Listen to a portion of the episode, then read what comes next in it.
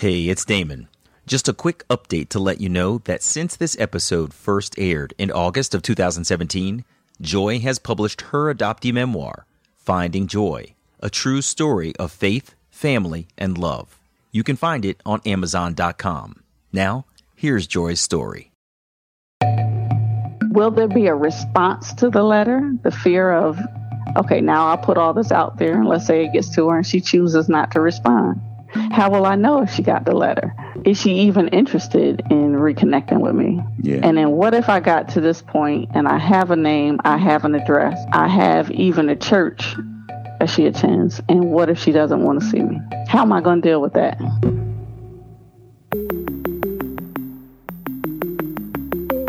Who am I? Who am I? Who am I? Who am I? Who am I? Who am I? Who am I? This is Who Am I, Really? A podcast about adoptees that have located and connected with their biological family members. I'm Damon Davis, and on today's show, you'll meet Joi. She grew up comforted by the adoption mantra that she was not expected, she was chosen. While adoption was an open topic in her home, Joi admits she hadn't reached a point of speaking freely about her own adoption publicly until she was in reunion. Her reunion story has some unexpected twists and turns as the DNA match she thought she had found turned out to be completely different from her expectation, and another DNA match turned into a dead end. In the end, Joi's name lived up to its meaning, which her birth mother cleverly testified to in church for their very first meeting. Here's Joi's journey. Joi's adoption was an openly accepted fact in her life, even though people sometimes commented that she didn't quite look like her family. I don't remember how it happened or but I've I've always known. I know that I had a baby book and in the front of the baby book it had my pictures when I I guess first came to them. And at the bottom of the first page it was a little card. It had a baby on the outside and when you flipped it over it gave my birth date and it said on the outside I wasn't expected, I was selected. and I just remember that being a part of the conversation forever as it related to us talking about adoption you know, the, the story of your mother wasn't able to care for you and she wanted you to have a good family. And that's how they kind of got me. And then from there, you know, it, it, it's, it's just always been a part of who, who I am. It, I, I won't say that it's always been a part of the conversations that we've had Mm-hmm. at home, but it's not been something that was hidden from me. Um, I've always known that piece. And you were comfortable with it because you always knew. I, I think I was. I, I think it was those little moments when somebody would say that, you know, that I didn't look like my father or, I didn't act like some of my cousins. It was those times, you know, that kind of stuck out as moments when it came to the forefront where it normally wasn't an issue. Right. And you could think to yourself, well, I could tell you why, but Right. And it, but, and, and that's the hard part of it too, because now as I look at where I am now, I can openly say that's because I'm adopted, but that's mm-hmm. something that I would never have said then. yeah, as a child, As a child. trying to figure mm-hmm. out your own identity. And, but then I was reading a, an article the other day, and then a lady was talking about how it, it speaks to our truth. Mm-hmm. You know, the fact that we are adopted. So to be able to say that now so openly and freely, it, it, it is a relief. It does make me feel like, you know, I'm not hiding part of myself anymore. And it's a, I think to a degree, somewhat of relief for the people around you too, because I, I think they can sense it. The reason that they've said, well, you don't look like your cousins or you don't act like your father or whatever the thing is, is because they've picked up on something too. So to have Right. that conversation be something you can have just right out in the open now is is uh, is a freeing feeling. I think for me. Yeah, I agree. I Yeah. agree. And I think even uh, for my daughters, it's been funny as they talk to their friends and have been sharing our journey and um, sharing pictures and things of that nature.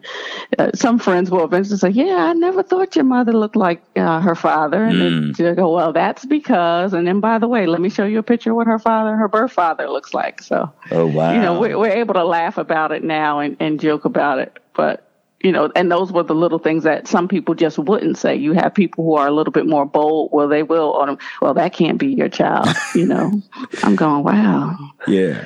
Really, you just said that straight out like that, huh? Right, right. And and I think that was the tough part in my teenage years where people and they would do it jokingly. Right. But when I knew for a fact that yes, this wasn't my actual birth father, that kind of hurt in that way. Mm-hmm. And then, you know, I didn't know how it made him feel uh, because, and it, it was kind of like a sideways compliment in a way too.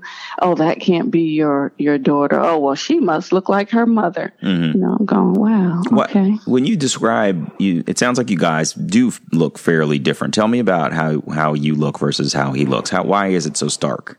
I just think we just don't look alike. But I think the part that has helped is that his brother, uh, my uncle, has two girls, and the girls and I favor. In her teens, those comments began to rub her the wrong way. I asked Joi, what was the catalyst for her search? Like so many adoptees, Joi said she always wanted to know more. But she says more than once, there were times when people could swear they saw her somewhere else in places that she hadn't been. I, I would say it's the joy sightings. People would always say, Oh, I thought I saw you, or do you work part time in this place, or do you work part time in that place? Oh, oh, I thought I saw you in a restaurant the other day. And I would say, No, that's not me. So it, whether that happened in college when I went to school in Trenton, or whether it happened close to home, or, you know, different places that things like that would happen, I said, Okay, so there's some people out here that look like me That's crazy. you know, I wonder, you know, mm-hmm. do I have a sister? Because it would be people that were close to my age. Then a couple of events that I did, um, some kids would stop and stare. And I work in education. So mm-hmm. I knew that these kids went to the neighboring school district.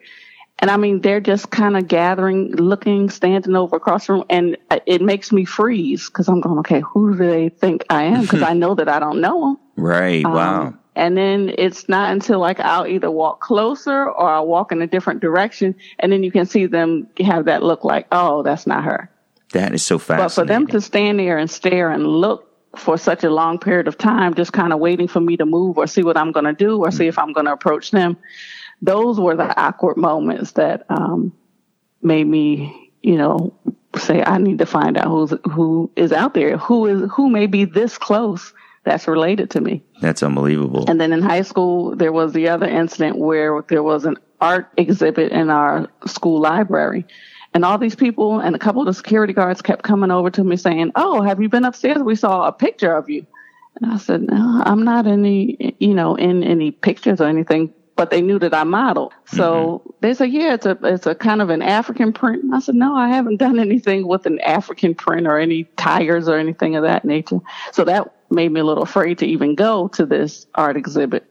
But once I went, um, after hearing a number of classmates and the guards saying, you need to go up there and look at that picture, to see a picture that really looks like you, that even I couldn't, you know, normally somebody would say such and such looks like you. Look at them go, nah, you, you can pinpoint everything about them that doesn't look like you. But to actually look at a picture, and I knew that that wasn't me, That's fascinating. but it looked You so much like me that it. I, I couldn't argue with it. And then having my own kids too. What, what, tell me about having your own kids. What did that do for you? that made me want to know more. I mean, I've always had the situations where every time you go to the doctor, it's always, well, could you tell us a little bit about your medical history or does this, this, this? And I'm looking at them like, I, well, I wrote not applicable or unknown up there, but you still want to ask me the question? Right. So um, I think it was that piece and then getting ready to become a parent for the first time.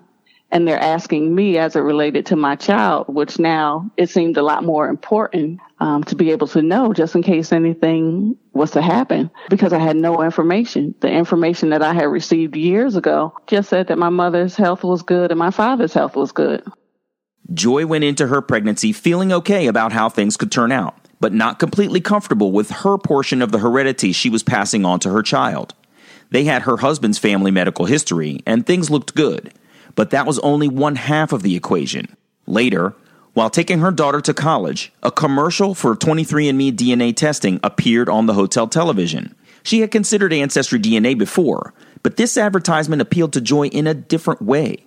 They talked a lot in the commercial about the medical information that you could get from there um, using their system. And I had never heard anybody who had done Ancestry talk about that. So that was the first thing that I did. I sent in my um, saliva for the DNA test for 23andMe. At first, Joi was only getting hits for distant cousins, so she was disappointed in the process. But then something big happened. So I waited a few more months and um, I got a hit for a first or a second cousin. Wow. So what did then you're feel looking like? at that was crazy because you know that a first or a second cousin, that's, you know, one person removed from who could be your parent. And then I'm wondering, who is this person? Where is this person? And then what do I say? Because I know adoption and family secrets, and I know that plays a big part in whether or not different family members even knew that I existed. Uh, and one of the things that I did learn from my non-identifying information, you know, which was years earlier, was that uh, her parents didn't know that she was pregnant, and it was unknown whether other family members knew about the pregnancy. So Joi was one step closer to some answers, but she was so unsure about taking the first steps to reach out to make first contact for fear of rejection. Joi already admitted that she always wanted to search, so I wondered if she always carried a fear of rejection. The fear is always there, you know, I, and I think the media and movies really doesn't help because there's not too many positive stories of um, reunions and reconnection. It, it always seems like the adoptee is going after somebody for something. So, you know, I always wondered, Oh, You know, the would it ever adoptee is seeking another person out of need, and Right. therefore the story doesn't necessarily unfold in a way that's so positive that makes you want to so search fun. yourself. yes, even the language that people use, tracking down, you know, we're searching, um, but tracking down sounds so harsh as if, you know, like we're on a hunt. Yeah, you're right. The language is important. I hadn't really thought about that phrase, but you're absolutely right. And that's a common phrase that's used. So you've got a connection on 23andMe. Did you reach out? I did. I sent a message, just very general, just kind of asking if they were familiar with the area that I was born and if they were, you know, doing a lot of work as it related to tracing their family history. And the responses that I got back were yes, you know, I'm very much interested in family history and um, that's been part of my journey while I'm using 23andMe and a few other comments. And we uh, went back and forth with about two or three emails and I mentioned that I was adopted. I gave a little bit of information in terms of where I was adopted from, what the year was. And after that, I say it was like crickets. I didn't hear a peep, not even a I can't help you message or I'm not interested in sharing anything else, just nothing else. That was Just- just similar to the rejection that you were fearing in the first place, right? It definitely was. Yeah. It definitely was. Silence from this first cousin connection on 23andMe left Joi mystified. She says that person never resurfaced after their initial connection. During their brief interaction, Joi had maintained secrecy about her search, not sharing it with family nor friends. I asked why she was on this important search all alone. you worry about people's feelings. Um, I worried about everybody has an opinion on, you know, why they think you're searching. You know, some people also have your best interests in, in mind. They, they don't want you to get hurt. I find that, you, you know, oftentimes you're explaining why you're doing what you're doing. And I, I just didn't want to do that. I didn't want to hear anybody would an I told you so. Right. You know, I, I just It's a didn't personal know. journey, a personal search. You really don't want other people's opinions, to be honest with you. Like, I kind of need Right. to do this for me, and I'm going to do it whether you think it's right or wrong. And a lot of it is, I need to know this, whatever that truth might be. So I could see how you would want to traverse this territory solo. At work one day, Joi was listening to the story of a colleague who had used Ancestry DNA to connect with many of her own distant family members, tracing back a long way in that woman's heritage. The colleague didn't know Joi's story, so she was listening intently about the number of people this person found.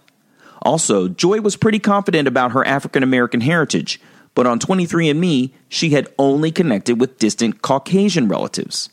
Joi decided to give Ancestry DNA a try, and it worked. She got more matches, and they were much closer in their relationship to Joi. She wanted to open the door to invite these people to connect with her, but the first round of rejection left her timid. She marveled with fascination as the leaves on her family tree began to reveal themselves on her computer screen. It was fascinating and even more fascinating before I even reached out to those th- three that were closer on the family lines, I started looking at the family trees that they had posted. Mm-hmm. I mean, extensive information. You're talking about thousands of people that they had connected on their tree going back to slavery. And I'm like, wow, so this person is definitely into family history. Right. So maybe for them, it won't be as much of a shock to their system that somebody who they don't know about is reaching out to them. Yeah. And from there, that's when I decided to send the email to one of the ones that was listed as first or second cousin. And um, they, she responded back. Was very excited to talk to me. You know, I, I can't wait to talk to you. I have so much history. We can figure out the put these mm-hmm. pieces together. And then I'm going, whoa, whoa, you know, slow down. so it was completely opposite. And now I'm kind of shocked that this is how excited she was. It may have been a month before I even called because I'm going, okay, I know she's open, but what do I say? Yeah. You How got the complete begin this conversation? you got the complete opposite reaction, and now it's you who have pulled back to a degree. Fascinating. Yes. Yes. That's really so. Eventually, I get up the nerve. We set up a time um, to call. We set up the date, and I called her. And when I tell you, high spirit, energy, welcoming, fun loving, was willing to tell me anything that I wanted to know. But remember, at this point, I don't have a name. I don't have a clue how we're related. But we automatically said, okay, for both of us, this is through my birth mother. Joi's cousin is going through the family tree, searching for women that could be the approximate age of Joi's mother and had a sibling like her mother did. It's obviously a sensitive subject, searching for the biological mother of a child from their family, and the search would take some time to piece together. But Joi and her cousin just could not find a match for who this biological mother could be. So Joi expanded her connections to third and fourth cousins on Ancestry DNA, but she didn't hold out much hope for those people to hold the answers that she was looking for.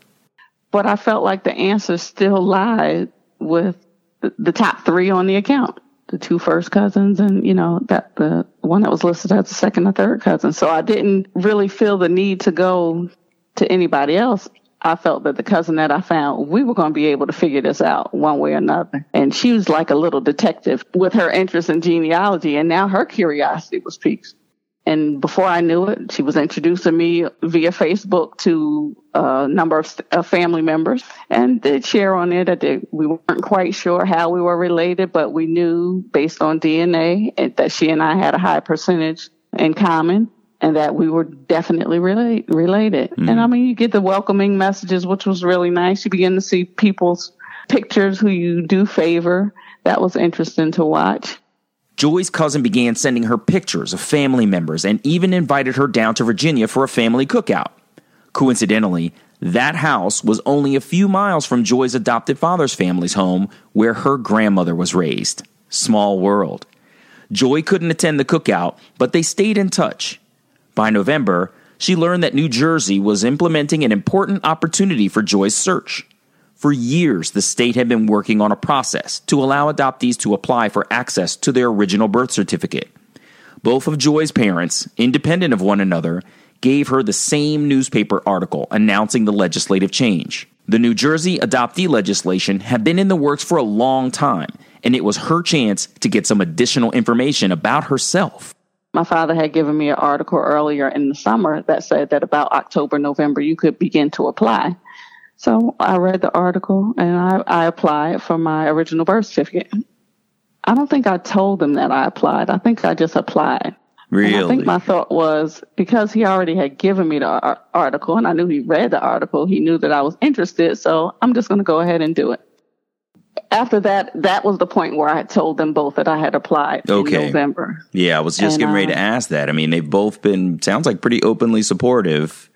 I was wondering at what point did you start to include them in the fact that you were actively beginning to search? after the rejection from the relative on 23andMe i took his name and popped it in facebook and sure enough i found them in facebook and we were just looking at the resemblance of him and some of his family members and me so from there is what i began to tell them about what i had done and what i was planning to do So, how are you feeling leading up to January? There's a momentous change in the law that is on the horizon. It's literally within reach. How what were you feeling as you went up to this January date?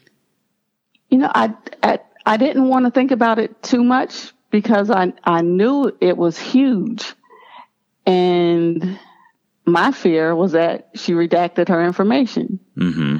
So if she, what they wanted originally was that if you redacted your information, you were still required to give your medical history or in some information so that the adoptee could work from. In reality, yes, you want your medical records, but I want a name. I want something to work from. Yeah, identifiable um, information, something real. Identifiable, you're right. Yeah. After the turn of the year, on January 8th, Joi's cousin from Ancestry DNA reached out to her to wish her a happy new year and ask if the results from Joi's application had been returned. And then it dawned on me, okay, wait, she's right. It is beginning of the second week in January. Should I have gotten something?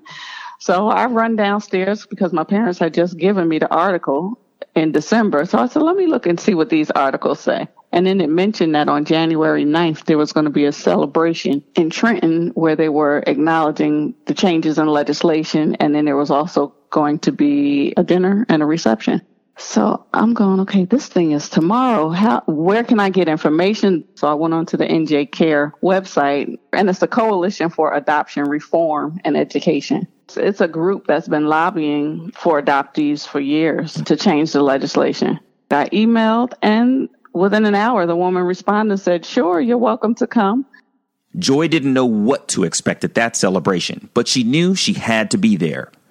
When she arrived, the small room was packed there were press cameras in the back of the room facing adoptees and adoption advocates seated at the front of the room who had fought for the legislative change. So I'm, I'm again, I'm still don't have a clue what this celebration at the State Department House is all about, but I said, like, you know, you have to be there to find out what's going on. So let me just go and find out what's going on. You right. know, I don't want to hear it secondhand. I want to be there in the room to hear what they're going to talk about in terms of this legislation being official. And so, how was it? What happened? I get there, and you know, there's a group of people standing at the front of the room, a whole lot of cameras in the back of the room. And I'm going, wow. And so then I went back and kind of stood in the doorway. They had a couple of adoptees sharing their story.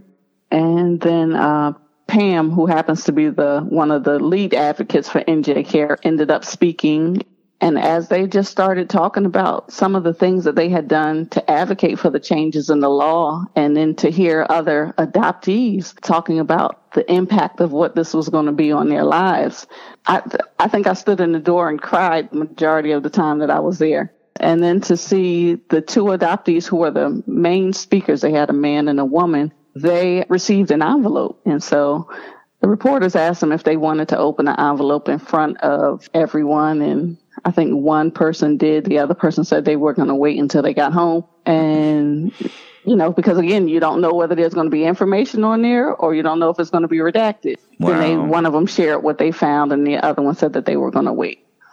That's pretty brave to go in front of the press in the local New Jersey area and open your OBC. You know, this is something right. that we as adoptees have anticipated seeing for years and right. now you're in front of these folks. And, you know, just imagine if it had been redacted and it, excuse me, and had in any way been a disappointment, that would be, you know, that wouldn't be the headline that they would have wanted by wanted right and i think that was um, one of the concerns for some of the people who are standing around who are also adoptees mm-hmm.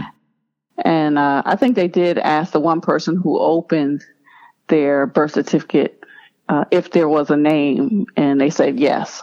And then from there, we went over to a reception. And I had the opportunity for the first time in my life to be seated at a table with adoptees. I, and then to hear people tell their stories and ask questions and to be able to talk so freely about being adopted and some of the things that they felt over the years. I was just amazed. I said, okay, so there are people who can talk about this, who don't feel a sense of shame, who I guess have been talking about it long enough where they're not emotional. You know, all this is still fresh for me. So even as a guest speaker was talking, I'm crying as they were talking about what they had done over a period of 30, 34 years, the advocacy, the things that they were up against fighting to get this law changed. I'm crying because you have all these people who have been working on our behalf. I didn't have a clue that people were actually using their money to fight for this law. I, was just amazed. And here you I began your search. So you were an immediate beneficiary of these efforts that you didn't even know existed. Exactly. Wow. And when they opened the mic up to the floor, I wanted to say thank, but I, I was too emotional and I couldn't I wanted to. I thought it was so important to let them know how thankful people like me are that they did all this work on our behalf. Mm. And to add to that, looking around the room, I want to say there might have been maybe 60 people in the room, but there were four people of color and one happened to be the guest speaker. But to see that, you know, minorities weren't even represented in the room. Yeah, that's um, fascinating. So that made me feel another sense of responsibility. So, mm. how is this information going to get to my community? A few weeks after, Joi is at home, alone, and she decides to go out to her mailbox to retrieve the mail. There she found a thick envelope, and she knew this had to be her original birth certificate. But the envelope's sudden appearance and its thickness made Joi nervous. And it's a huge, kind of thick envelope. So I'm walking into the house, just kind of looking at this envelope, feeling it. And I went and sat down on the couch and just, I actually started crying because my first thought was if it's a thick envelope, then that means she redacted her information. And this is just going to be my medical history. And that's probably why this is so thick. And it took me, I'd say about half the day. I kept going back to the envelope. I had, still hadn't opened it and I would look at it, pick it up, and then I said, no, maybe I should do this later. And then eventually I came back and opened the um, envelope and started pulling out the papers and realized it wasn't a redaction, that her name was there, and that I forgot that I ordered two copies of my birth certificate. So that is why the envelope was so thick. so between the two copies, uh, there was a cover page, and then they gave you some information about support groups. So I'm sitting there uh, on one side laughing, on the other side crying because I'm like, "Oh, I did this to myself." You tortured I, I forgot yourself that I did that all day in anticipation of not getting what you want, and you actually got two copies of what you ordered.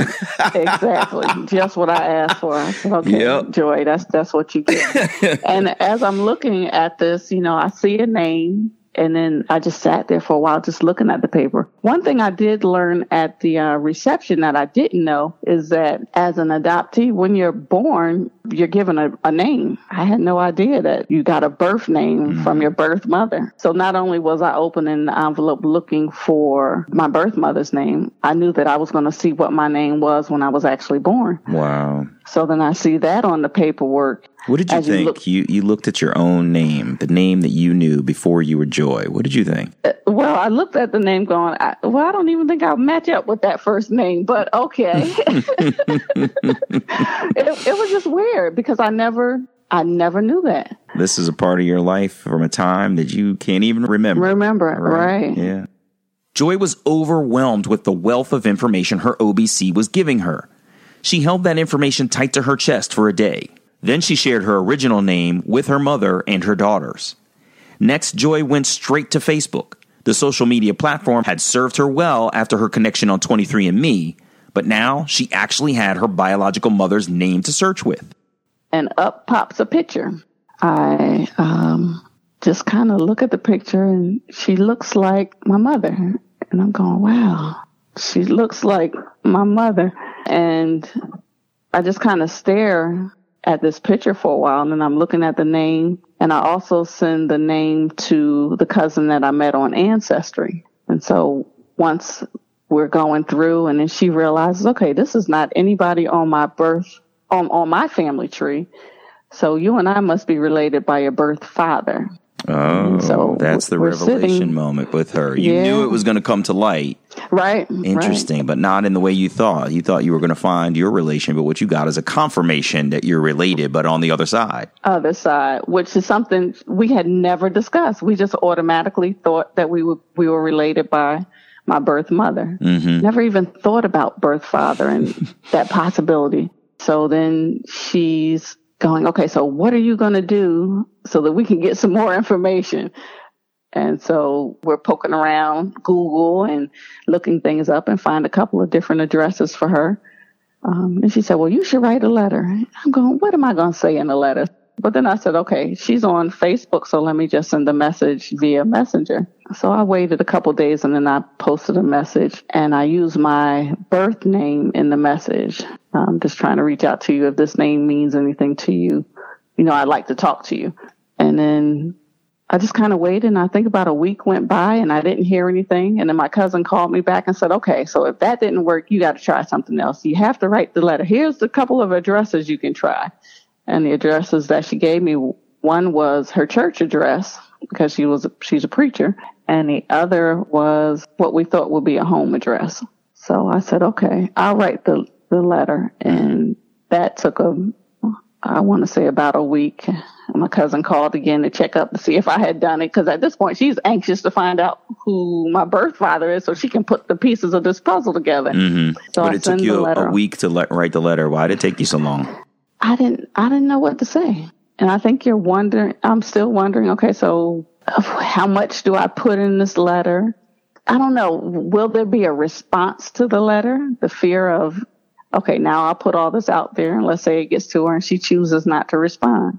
How will I know if she got the letter? Is she even interested in reconnecting with me? Yeah. And then what if I got to this point and I have a name, I have an address, I have even a church that she attends, and what if she doesn't want to see me? How am I going to deal with that? yeah. So that was weighing in the back of my mind in terms of trying to put together this letter. But at one point, it just got to what's the worst that could happen? At this point, I just, I have to go for it. I have to just toss it out there and see if she takes, and if not, then I have to deal with that.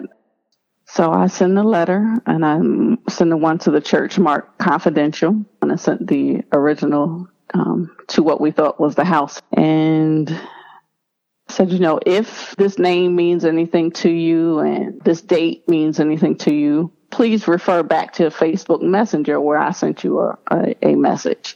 And if, if you're interested in connecting, if not, that's okay. And next thing I know, uh, January 29th, I was getting a message on Facebook Messenger and it was her. Joi's mother wanted to confirm her identity. She asked Joi about what month she was born in, the location of her birth, making every attempt to verify her identity. But Joi wanted to definitively prove to her mother that it was really her. She took a photo of her non identifying information, sent a photo of her driver's license, and then I said, wait a minute, I just got my birth certificate. How about I send that? That has her name on it. and then I couldn't find the birth certificate. And by that point, I said, okay, now if she don't think this is me, then uh, I don't even know what else to do. Right. And it seems like after she read the non-identifying information, she's she sent back my birth father's name. Wow. And so I'm going, wow. And Didn't I- anticipate that, huh? uh, not at all. Not at all. Joi's birth mom gave her some information about what state her birth father was in, what occupation he held, and Joi went straight to her cousin with the information. Her cousin was ecstatic. Her birth father was someone her cousin from Ancestry DNA thought very highly of. Her cousin wanted Joi to call the man, but Joi didn't know how her biological parents had left things between them after her birth. I said, how about you break the ice? You said you, this is your close cousin. You break the ice and we'll figure it out from there. Right now, I'm thinking about, okay, I found my birth mother. So now you tell me I found my birth mother and my birth. And she's going, no, what? I'm just going to call him and tell him. Next thing I know, she's calling me back. She's sounding kind of sad. And then I'm going, okay, now. So, Lord, what was his response? She said, I told him, you know, who your birth mom was and what the situation was. And she said, she said he was, to say the least, in shock. She said, but he did say that he knew you existed. She said, but I think it'll be a few days before you hear from him. She said, so just give him some time. I said, no, you know, no problem. I get it. You know, me, I've been waiting for this information for years. So I've had time to kind of prepare. For anybody else who, who we're just reaching out to, it's kind of new to them. Joi was prepared to wait as long as it took to be in touch with her biological father. If it took days or weeks, she would try to be patient and allow him some space to process the news but it didn't take very long at all. Within 45 minutes, he's calling my phone. She told me before she got off the phone, she said, Well, he's in the Maryland area, so you can look for this area code. And now the phone is ringing with that area code. So I said, I guess I just need to go ahead and answer the phone. Mm-hmm. And we get on the phone and we're just talking. I tell him a little bit about myself. But then I, I spoke to him, and while I'm talking to him, she's messaging me, and we're going back and forth. And it was, it was just, it was crazy. It's like, is this really happening? Yeah. So, t- what did you learn from them about the situation that ended up with you getting adopted? I didn't ask. Really? I didn't ask. On my non identifying information, it tells me that both of them were in school. So I knew they were both in college. To me, that was enough information until mm-hmm. they're ready to talk about it. And to this day, I still haven't asked that question. That's all I needed at the moment. I see. When when it comes when the time comes and they're ready to go into whatever happens, I'm fine with that. Mm-hmm. So I asked Joi, where are things now with her biological family? At the time of our interview in June, her discovery of her first family was very new as of January. She had been communicating with her birth mother via Facebook Messenger, and they had made a plan to meet for the first time in a very special way. The second week in February, I went to my birth mother's church. She said she felt as a pastor, as a preacher, that she wanted to give her testimony before her church. And that would be the place where we would meet. And I thought that was great because, uh, you know, we're Christians in my family. She's, she's a preacher. I could see that there were some things based on our faith that would definitely connect us and connect the families.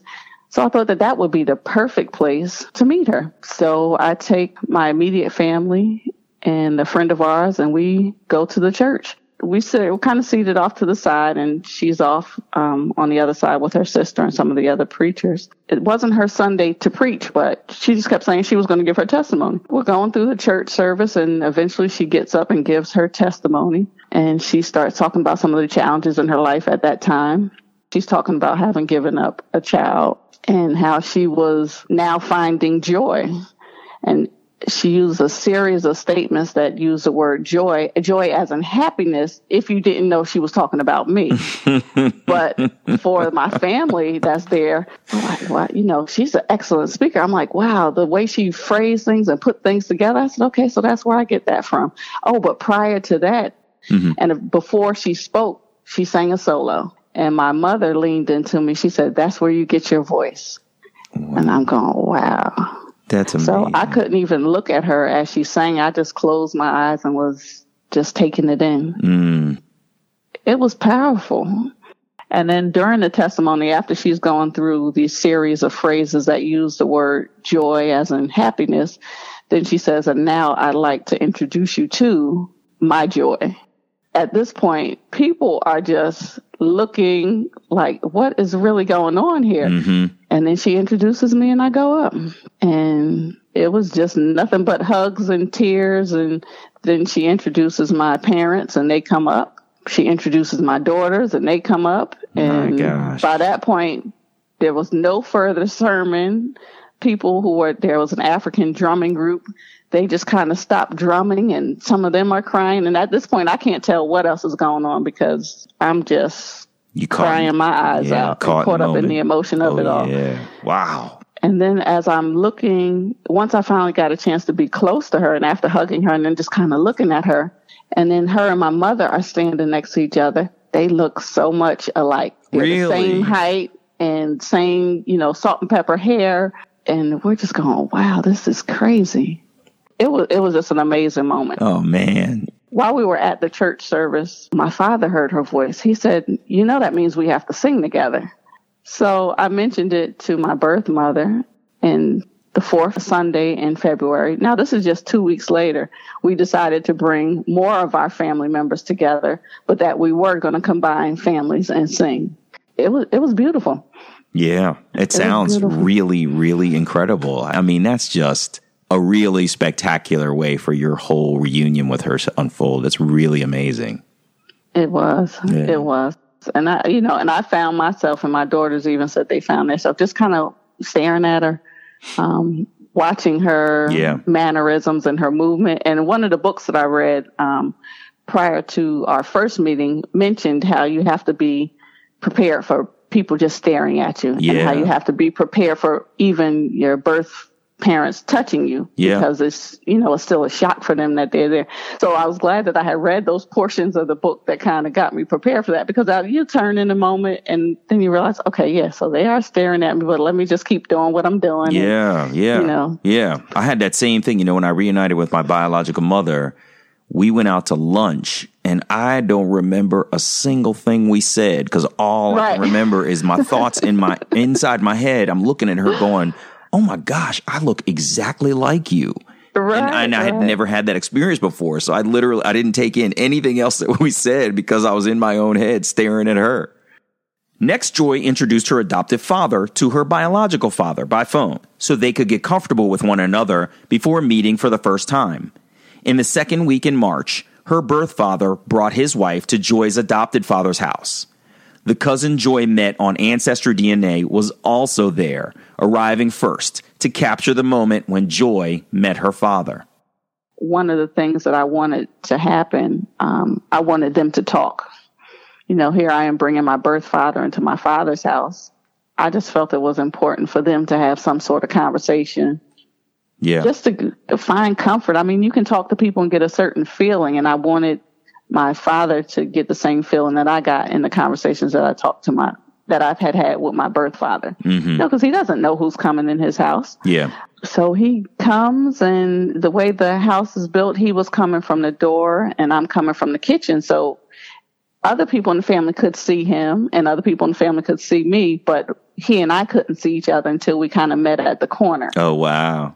And I just remember, you know, I'm looking kind of straight ahead, thinking, you know, maybe he's not that tall either. But then I find that I have to tilt my head up because he's taller than I am. Wow. Um, and then I just look over at my mother and say, okay, this is where I get my height from. and she starts laughing and, you know, people are taking pictures and then I'm introducing him to his grandchildren and his great grandchild. Um, oh, so it how was, cool for him. It was a powerful, another powerful moment. Did the daughter who was not able to be there when you met your biological mother at church, was she able to make it to meet your father? Oh yes, yeah, and then she also made it uh, when we were at the church the second time The around second- when oh, we that's actually great. sang. Yeah, Yeah, so we were all there. Finally, Joi was singing in a local community performance, so she decided to invite everybody to that performance. Her birth mother and her birth father, who hadn't seen one another in years. Joi was concerned about how things would unfold between them. Yep. And then a couple of weeks after that, I sang in a performance, a musical review, and I invited everybody. So I Nice. said, you know, I'm not sure how this is going to go. Again, I, at this point, I still don't know what their situation was. Right. So I did tell the other that I did invite the other, and you know, I'm not sure whether you're going to bump into each other. It is a pretty big theater. And so then that began to worry me. Okay, I don't know their story. Is this going to be an issue? Through through my counselor and support group, and you know Pam, who's now my friend through New Jersey Care, I'm sharing you know what my challenges are, what my worries are, and they're going, well, Joi, you know, you can't worry about everybody else. That was an adult issue then. You can just let them know that the other is going to be there, mm-hmm. and kind of let them figure that piece out. You're going to have enough to worry about because you you have to perform that night. That's right.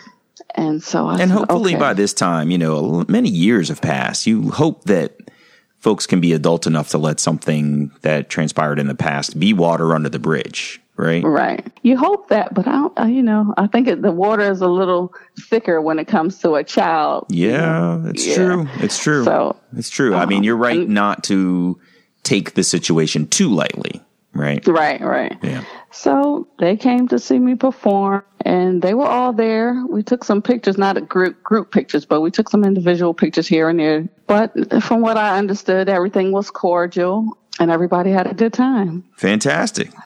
Well, thank you so much for sharing your story. This has been really amazing. And I, I love the fact that you were able to get a moment to sing with your biological mother and your entire family and then to sing and perform for them. You know, there's so Yeah, much of a special moment. what song does for us. And mm-hmm. to be able to be expressive yourself in front of everybody must have been just incredibly magical for you. It was. It was That's cool. very special. Good. Well, congratulations on your reunion. And thank you so much for talking with me today. I appreciate it so much. Okay, thank you, Damon. You're welcome.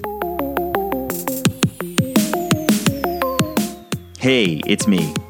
I can't help but chuckle that a person named Joi would have such a happy reunion with her first family. This is all very new for them, but it seems like things are going well so far. I love that Joi was so insistent upon being in the room when the state legislature changed the laws that would allow her to connect with her people. After the show, Joi emailed me to share additional thoughts. Her email read, I am very well aware that how this happened and how quickly all of this has happened is not the norm. As the law unfolds, with 3,400 plus of the 300,000 adoptees in New Jersey now in receipt of their birth information, I have heard some horrible stories and wonderful stories. I would never want anyone to think I am saying to do your search because your outcome would be like mine. Through my support group, I know no adoptee story is the same. But I do know the receipt of my birth certificate brought me a sense of peace.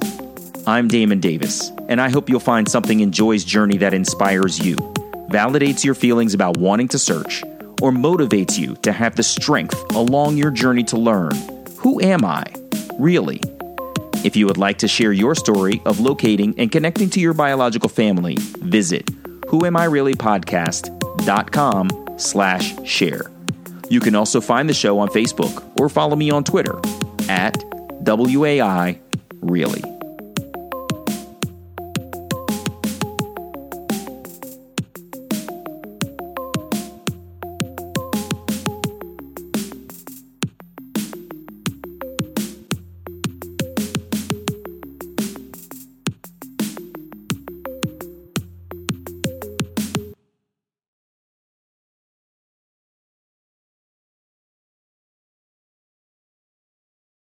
One of the things that they did during the reception was they pulled out a gigantic map.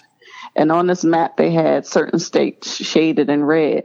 And as they were explaining, the states shaded in red were the states that had already had um, open birth records uh, acts, if you will. So you could get your information in these states. So one of the things that they did was they had Pam, who was the lead, one of the lead advocates, she began to start to shade in New Jersey, you know, and we began to clap. And, you know, then they also began to give us some information on other states that were either in the process or the legislation was on the table. Um, and then you could just see the number of states that weren't in red and just thinking about the people in all those other states who, um, don't yet have this opportunity that I was being given, you know, sitting in that room.